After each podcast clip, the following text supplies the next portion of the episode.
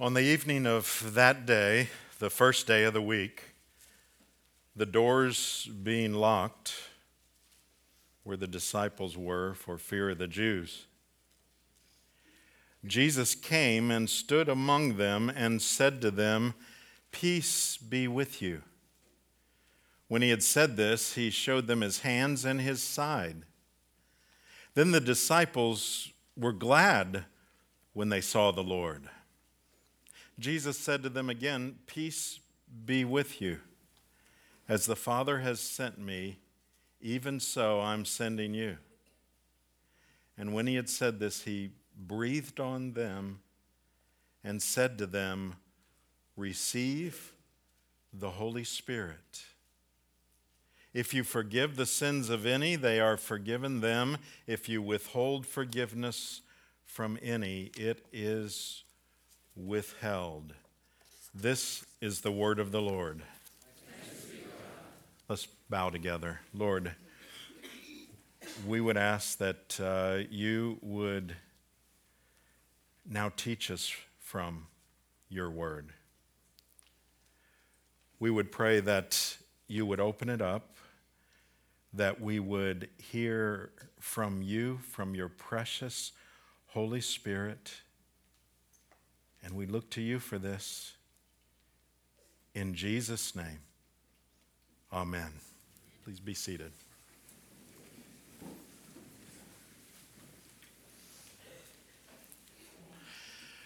So once again, if you're if you're visiting with us, um, to let you know, we have been going through John. Well, it's it's obvious if you look at the outline. It says uh, believe number 59. This has been a, a, series that we have done in the Gospel of John. And uh, in God's providence, as we approach Easter, we are at what many would consider to be the Easter passages. Uh, the passages that uh, we preached on the last two weeks, and, and today, and next week, and the week after. Um, those are passages that many pastors will be preaching on on Easter Sunday morning. So this has been a, just a rare privilege for me, uh, untypical in a way, uh, to be able to, to look at the resurrection, really in this case, from uh, five different passages as we lead up to Easter. So what we're going to uh, see today is, is Jesus' first appearance to the group of his followers, his disciples. And, and the question would be oh, what's he going to say? What do you say? And, and what would they think that he would say to them if they were anticipate, anticipating him uh, coming, that, that he was in, indeed alive, that he had walked out of the tomb. And, and that's what we see in this passage. So let me remind you of the setting, verse 19. On the evening of that day, the first day of the week, the doors being locked where the disciples were for fear of the Jews. So the disciples were gathered together on the same day as we've been talking about for the last two Sundays, but it's uh, just to remind you, it's the day that, that uh, uh, the women went to the tomb early in the morning. They saw that the, the stone had been uh, rolled away, and uh, so they, they told uh, Peter and John. Peter and John came. so that was in, in the morning. And then there was the encounter with Mary that we talked about uh, last week, and then uh, and the women at the tomb.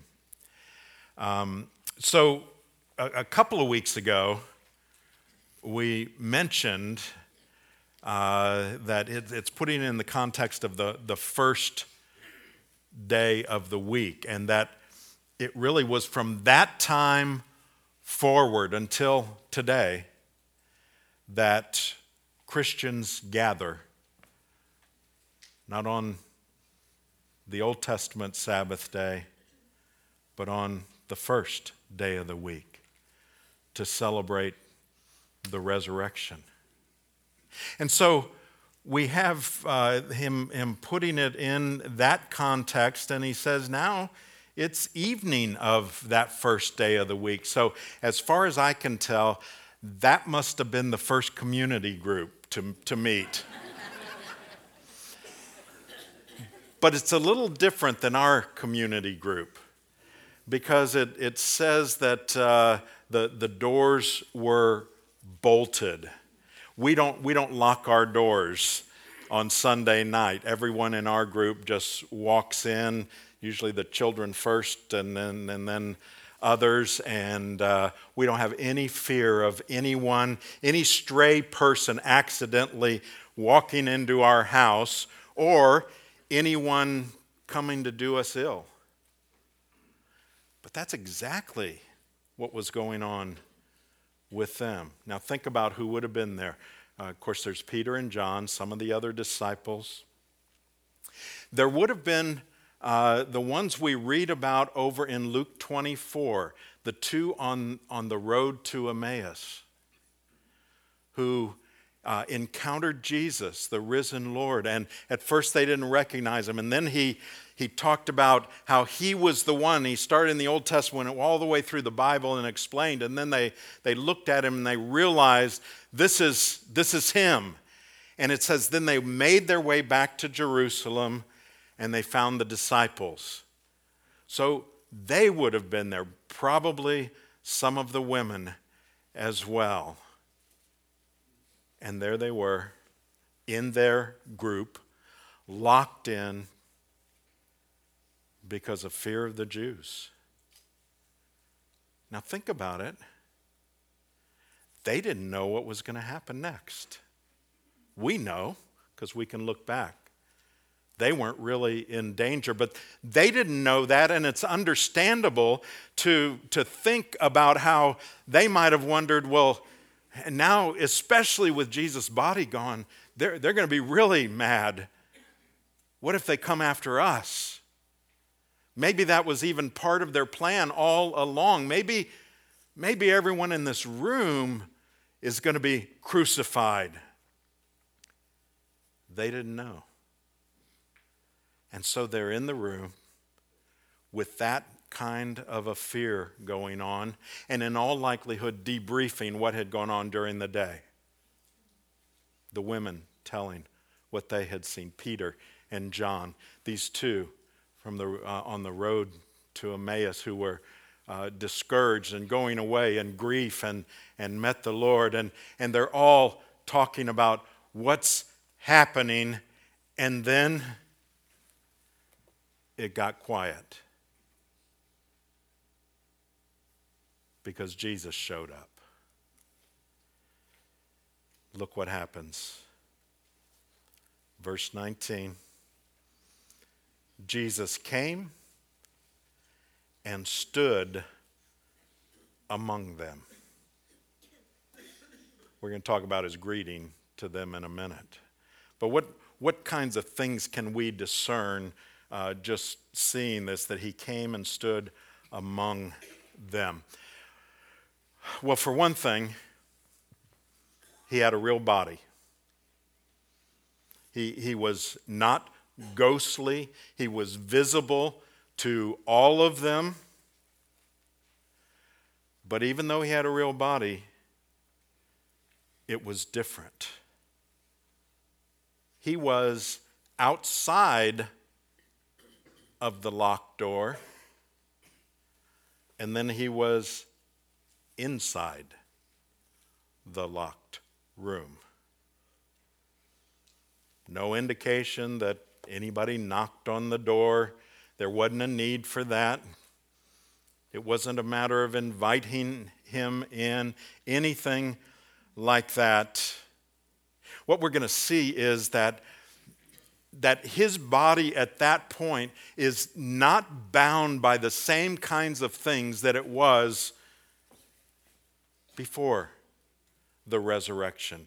Remember, when we, we talked about what they found in that tomb, they found his grave clothes had just collapsed evidence, virtually every commentator feels that he went right through his grave clothes somehow.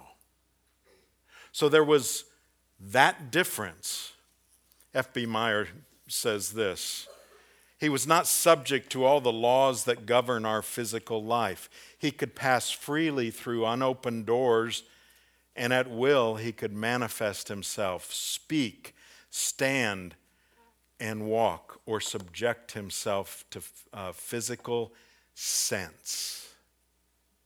So we see that about the, the resurrection body, the glorified body. And by the way, it is not a, a large leap for us to understand that this is a glimpse of what our bodies will be like when we are glorified as well. Amazing. Incredible. But we also see this his human and divine nature remained. Here's what I mean by that. After the resurrection, he was not all of the sudden omnipresent. Now, that's one of the attributes of God. Omnipresent means present everywhere. He, he just wasn't. He was in one place at one time. And so there is that which, by the way, just gives us more reason why the Holy Spirit needed to be sent. So that the Holy Spirit could cause, uh, could have God present everywhere at all times.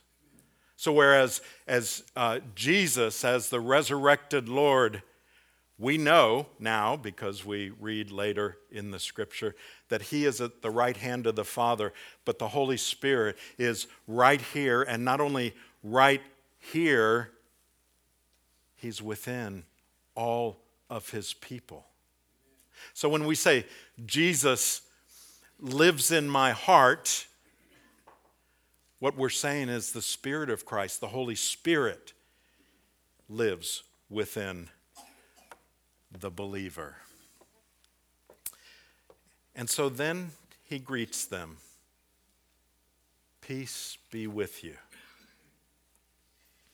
You think they might have been wondering, what's he going to say if we see him again? They knew how they had acted the last uh, couple of days. Arthur Pink says, Jesus could have said, Shame on you. But instead, he said, Peace be on you. Isn't that just like Jesus? His grace and his mercy, when they are uh, in no doubt in his presence, immediately feeling guilt for running away or denying him or, or whatever their actions were, even the best of their actions weren't what they would have wanted it to be. And, and any of us would feel that in the presence of Jesus. But instead of shaming them more, he pronounces peace. That's a, a, a common um, message. If you go to Israel today, you'll hear people say this Shalom Aleichem. Peace be on you. And then we see him offering proof of who he is. Verse 20 When he had said this, he showed them his hands and his side. His wounds were there. In his glorified body. They were still there. But let's talk real practical. They weren't still bleeding. Even though his, his feet had been pierced, there was no problem for him to walk on them. That was his perfect body.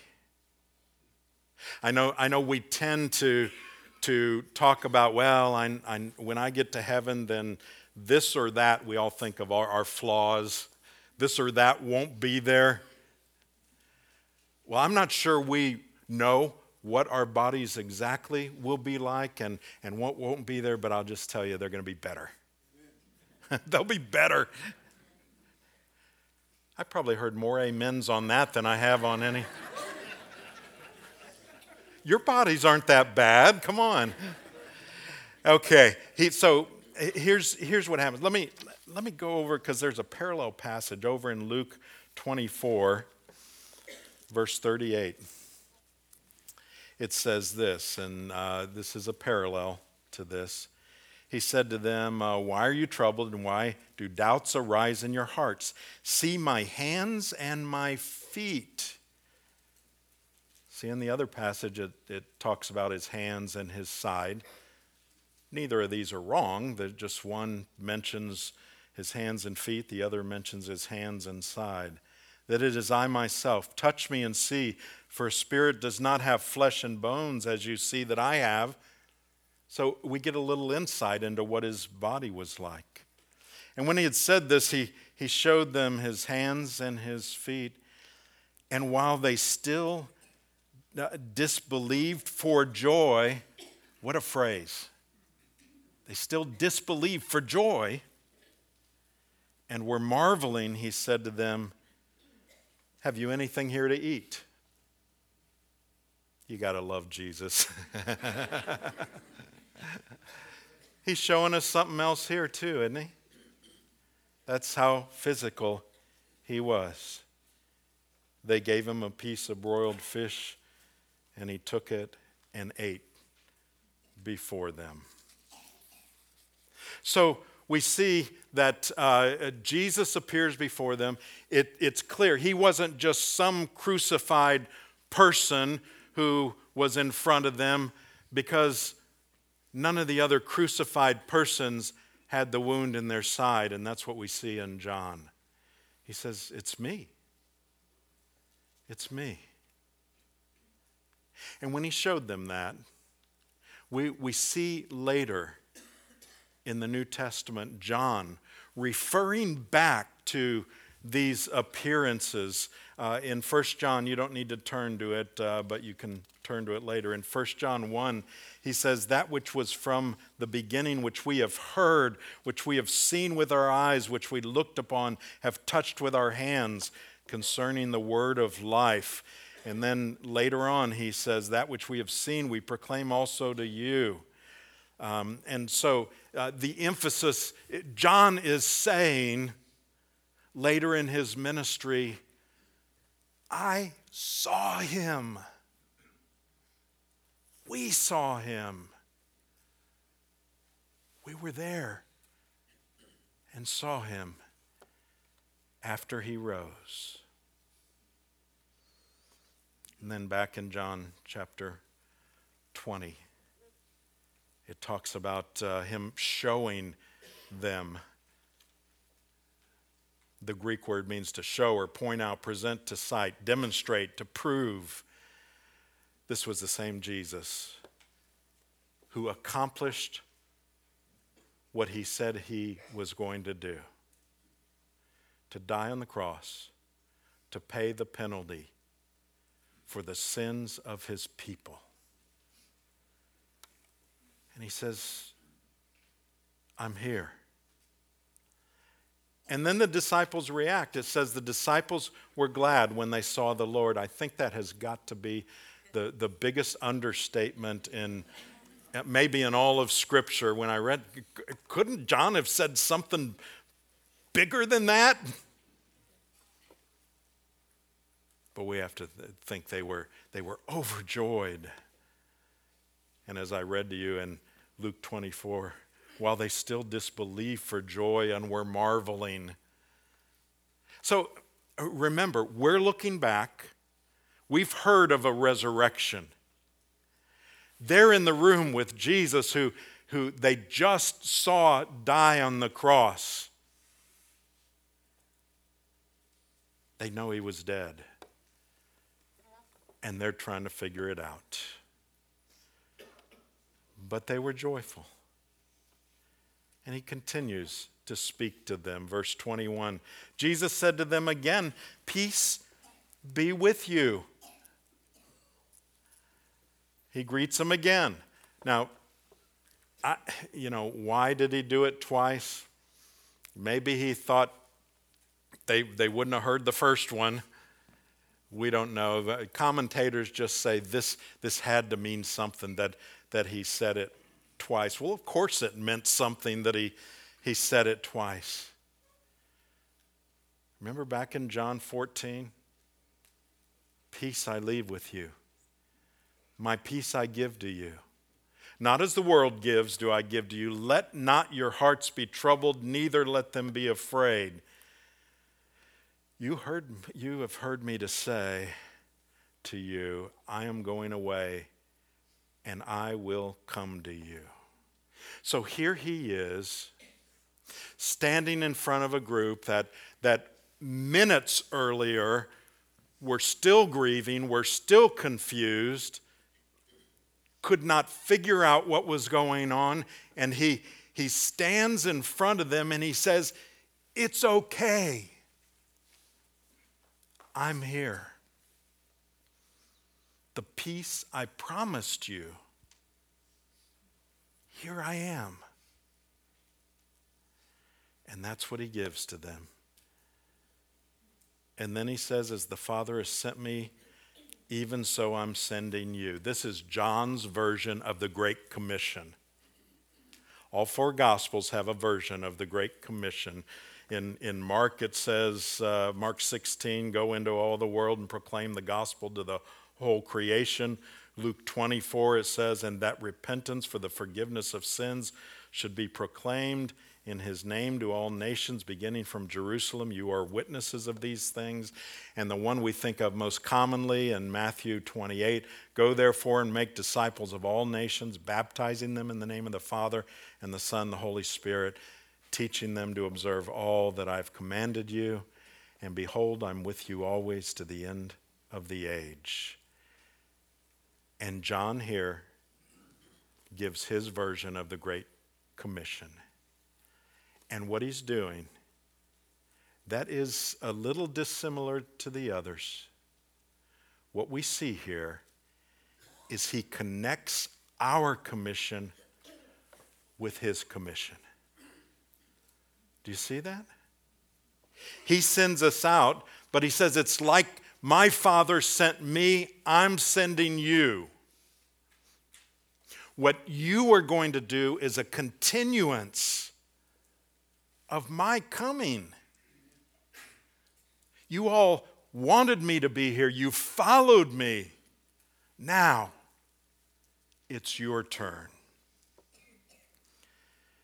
And then he makes it abundantly clear that not only do they have this commission, they have something that they are to do, but he's going to empower them. He's not just going to send them, he's going to empower them. Verse 22 And when he had said this, he breathed on them and said to them, Receive the Holy Spirit. Now, we're going to see uh, later in Acts, in Acts chapter 2, the day of Pentecost. And there we see uh, the Holy Spirit poured out in a magnificent way, but the Holy Spirit is already being given to them.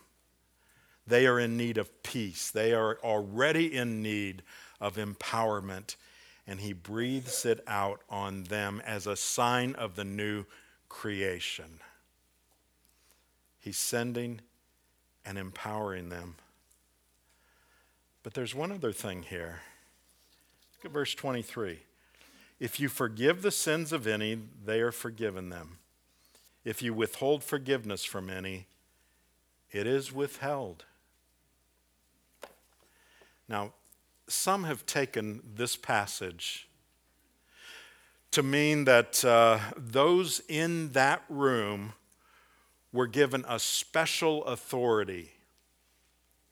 And that authority, according to those who take it this way, is to actually forgive sin. So they would have that authority and then they would pass it on to others who would be priests down through the centuries.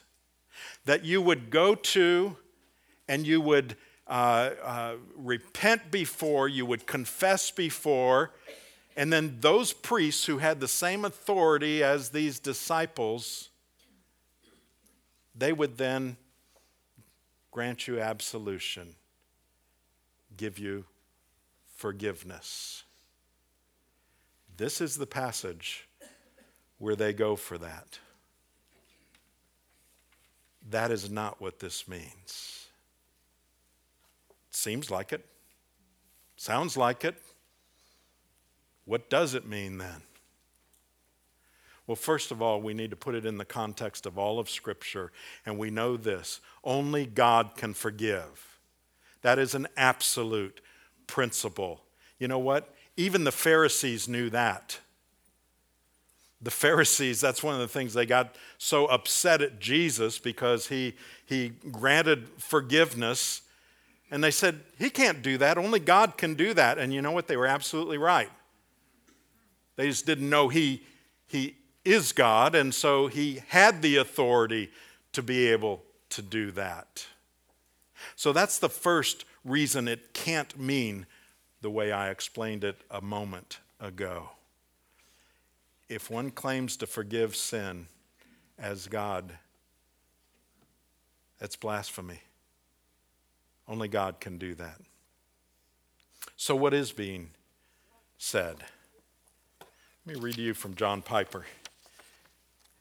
He says, When you tell people about what I've done, Jesus has done, speaking my word about my work and the power of my spirit, I'm the one speaking through you.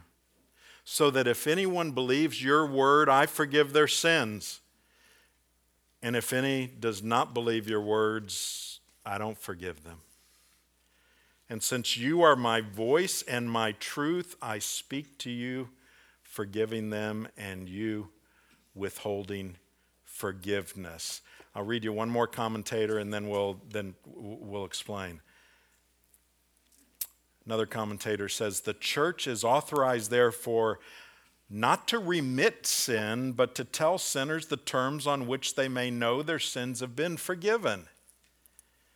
Conversely, that forgiveness is withheld. In other words, the church is not authorized to say your sins are forgiven, but rather your sins have been forgiven. So here, here's the point this is talking about what our message is in sharing the gospel. Here's our message. If you come to Jesus Christ and you trust in Him alone, your sins are forgiven. Not because I said so, but because God said so. But conversely, here is our message as well.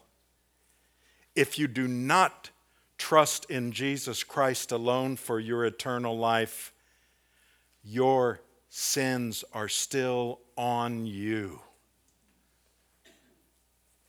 We have to give both sides of the message. And that's what Jesus said to his disciples in that room. That's how important the message of the gospel is. And that's the message of this table that's before us.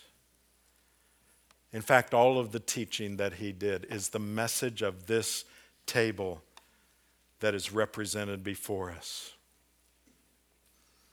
Like the wounds he showed the followers, this reminds us of his sacrifice for our sin. At this table, he communicated, Peace be upon you, you who partake in Christ. And at this table, his Holy Spirit feeds us by faith, and we celebrate his forgiveness. And from this table, we are sent to tell others of that forgiveness. Let's pray together.